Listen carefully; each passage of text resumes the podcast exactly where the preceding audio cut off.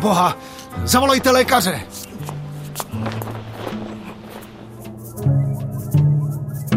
Pane doktore, tady, tady! Konečně. Mám dojem, že toho pána znám. Zatím ještě žije, ale konec nastane brzy. Musíme počkat na sanitku. Jak to jen mohl udělat? Tato nešťastná událost se stala v Pražské ulici na Výtoni 12. listopadu roku 1951. Dotyčný pán na chodníku, na pokraji života a smrti, byl básník Konstantin Bíbl. Otázkou, tématem dnešního Jak to bylo doopravdy je, levicový básník Konstantin Bíbl se nestal obětí komunistů? Ze studia zdraví Ivana Chmel Denčevová. Přežil tehdy onen pád Konstantin Bíbl otázka pro hosta pořadu literárního a výtvarného historika Radima Kopáče? Konstantin Bíbl ten pád z okna nepřežil pár hodin na to v nemocnici zemřel. Byl to šok pro jeho tehdejší okolí? Myslím, že proto jeho nejbližší okolí to zas až tak totální šok být nemohl, protože Konstantin Bíbl po únoru 1948 se dosti propadal do depresí, kterými trpěl už ve 20. 30. letech. Začínal být čím dál tím intenzivněji paranoidní, měl představu, že po něm někdo jde, ať je to státní bezpečnost či jiní a vlastně všechno k tomu fatálnímu konci směřovalo. Z jakého prostředí pocházel, jaký byl jeho život, než se stal básníkem? Konstantin Bíbel je ročník 1898 a pocházel ze Slavětína na Lounsku, kde jeho otec a matka provozovali zubní ordinaci. Ovšem otec byl nejenom zubař, nejenom lékař, ale měl v sobě i jisté talenty výtvarné, literární a měl v sobě velmi intenzivní sympatie pro exotizmy. Ať jde o japonérie nebo chinérie, a nebo konkrétní exotické ptactvo, opice a tak dále. Čili v jedné ze svých pozdních vzpomínek Konstantin Bíbl si vybavuje, jak úžasné pro něj, když ležel v kolébce, bylo, že na tu kolébku se snesl papoušek a že s ním vedl jeden z prvních básnických rozhovorů jeho života. Ve svém ještě ne zcela dospělém věku prožívá také první světovou válku, následně vznik republiky. Jak prožívá toto období?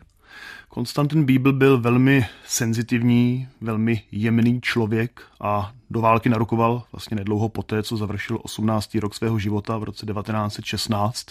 Dva roky před ním do války narukoval jeho otec, který tu tíhu té válečné mašinerie neunesl a spáchal sebevraždu. Konstantin Bíbl naštěstí válku přežil, dostal se do zajetí, z něj za dramatických okolností uprchl a vlastně vše, co psal, byla snaha zpracovat tedy jednak tu smrt nejbližších v rodině, čili tatínka, a jednak tu tragickou, dramatickou válečnou zkušenost. Od noci do rána bílého, od rána večer do úpadku, nalejte vína bílého. Na něčí světlou památku. Kostka cukru v kávě černé, tvé oči sladké a tvé rty sladké, tvé bílé tělo v hlíně černé v hlíně černé, tělo sladké. Bíblova sbírka Zloděj z Bagdádu je vlastně přelomem v jeho díle. Tady končí s svojí předchozí etapou proletářské poezie a přesouvá se plně na pozice avantgardní, na pozice poetismu. Tedy místo těch sociálních apelů tady otvírá okna do kořán svým fantazím, obraznosti. V té zmíněné básni ovšem zaznívá velmi důležitý silný motiv a sice reflexe smrti několika přátel, kteří podlehli tuberkulóze. Ostatně cesta na Jadran, kam jel Jiří Volker a Konstantin Bíbl, byla právě tou, kdy se objevila tuberkulóza i u Bíbla. Ano, v roce 1922 se jak Volker, tak Bíbl, ale i další jejich přátelé během té cesty nakazili tuberkulózou. Zatímco Volker v lednu 24 podlehl, Bíbl se naštěstí vyléčil. Zaujetí pro cestování pro exotiku Konstantina Bíbla provázelo i v dalších letech. Ten vklad, který vlastně mu dal v tomto směru otec, byl naprosto zásadní, určující, směrodatný. On do té doby psal a následně to slovo učinil tělem. Na přelomu let 26-27 na tři měsíce odjel směr Jáva, Ceylon, Sumatra. A těsně po jeho návratu do Československa, bylo to v roce 1927, vychází další jeho básnická sbírka. Jmenuje se Zlodí, jež dováží čaj a kávu. Slodí, jež dováží čaj a kávu, pojedu jednou na dalekou jávu. Za měsíc loď, když vypluje z Janova, stane u zeleného ostrova. Pojedem spolu, já a ty. Vezmeš sebou jen kufřík a svoje rty. Pojedem okolo pyramid. Loď počká, až přejde Mojžíš a jeho lid. S vysokou holí, zaprášenými opánky, jde první přes mořskou trávu a rozkvetlé sasanky. Hejno ryb na suchu, zvedá svá křídla, letí za vodou a ve vlnách se ztrácí. Jak byl Bíbl s touto sbírkou přijat? Byl už renomovaným básníkem? Bíbl se právě tím přerodem z toho proletáře na poetistu stal pojmem. Začalo se o něm hovořit jako opravdu o velkém talentu, byl reflektován velmi kladně a tato sbírka ty dosavadní reflexe kladné potvrdila. Jeho zážitky se objevily také v pracech publicistických. Byl tedy publicistou? Bíbl byl především básníkem, sám to o sobě říkal. A ostatně z toho důvodu plánovanou knížku Cesta na jávu, knížku, která se měla skládat z fejetonů, které byly publikovány v Lidových novinách, ale i jinde. Právě z toho důvodu tu knížku nakonec nedokončil, nesestavil a nepublikoval. V kronice českých zemí je uvedena tato charakteristika Konstantina Bíbla. Ačkoliv patřil k nejlepším básníkům své generace a k hlavním představitelům poetismu v české literatuře, žil a tvořil ve stínu svých známějších kolegů, především Nezvala a Seiferta. Jakoby poněkud nepatřil do doby vyznávající radost ze všech krás světa a obdivující vše pestré, veselé a hlučné. Básník v jehož díle je trvale přítomna jakási melancholie či smutek. Navíc člověk plachý a nevýbojný zůstával poněkud na okraji. Jak tehdejší společnost vnímala v uvozovkách své básníky? Jak zmíněno, Vítězslav Nezval byl opravdu velkou osobností celých 20., 30. a i vlastně později 40. a 50. let. Samozřejmě jeho poetika se proměňovala podobně jako se proměňovala poetika Konstantina Bíbla, ale na rozdíl od Bíbla si nezval tu pozornost, řekněme oficiality nebo moci nebo nějaké ideologie držel vždy. Ostatní, jako třeba zmíněný Bíbl nebo Tajge, takové štěstí po roce 48 neměli. Jak prožívá Konstantin Bíbl období druhé světové války? Byla to jeho druhá válka v životě a následně třetí republika v letech 45 až do onoho února, který jste zmiňoval. Konstantin Bíbl vydal v roce 1939, tedy v roce, kdy vzniká protektorát Čechy a Morava, svoji poslední básnickou sbírku Zrcadlo noci. Ostatně už ten název směřuje k tomu, že nadchází doba temna.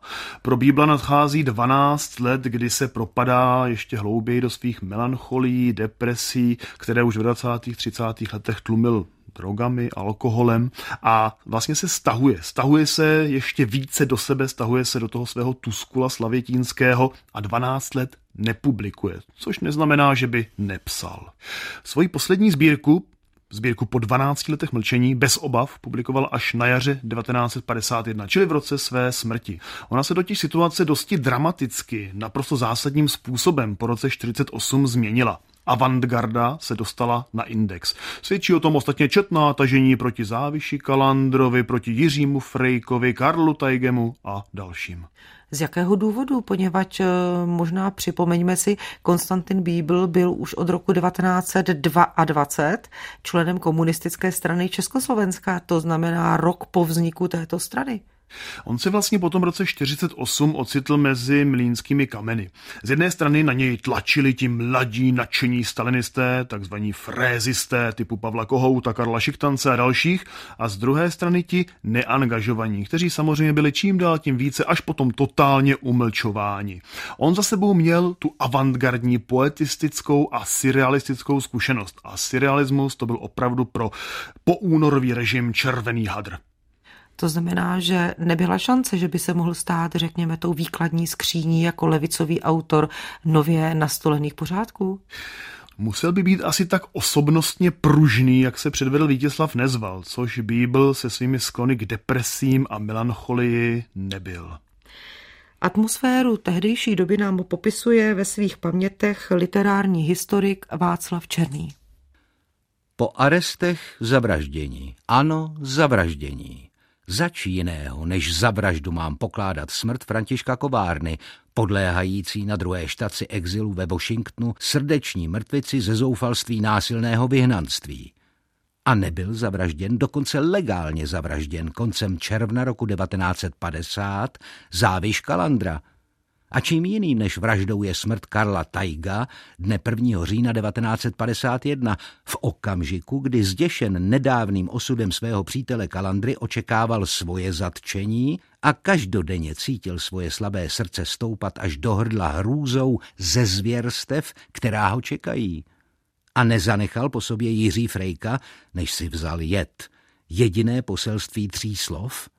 Uštvali jste mne a neudělal 12. listopadu roku 1951 raději všemu konec skokem z okna Kostя Bíbl, jen aby to stárnoucí a pořád ještě chlapecké, naivní a slabé dobrotisko v něm nemusilo již snášet štvanici na všechno, co mu bylo v minulosti i umění drahé, na nejctěnější přátelé a tajge z nich byl a nemuselo se dál tetelit strachem, že mezi zavrženými padne i jeho jméno?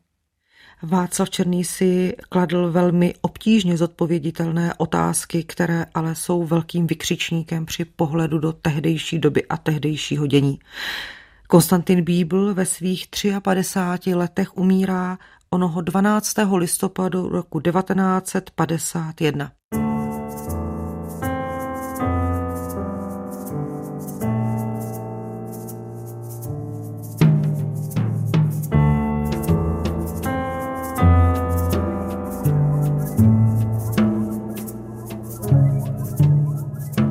Vítězslav Nezval Rozloučení s Konstantinem Bíblem Ač nepůjdem už zimní Prahou, ač nepoděsí tě stín a nezasníš se s mléčnou dráhou, pod níž se choulí slavětín, tvé básně psané pro útěchu, tvé básně psané pro náš boj, krásné jak trsy jahod v mechu, jak sníh, jak noční ohňostroj, nám zůstanou.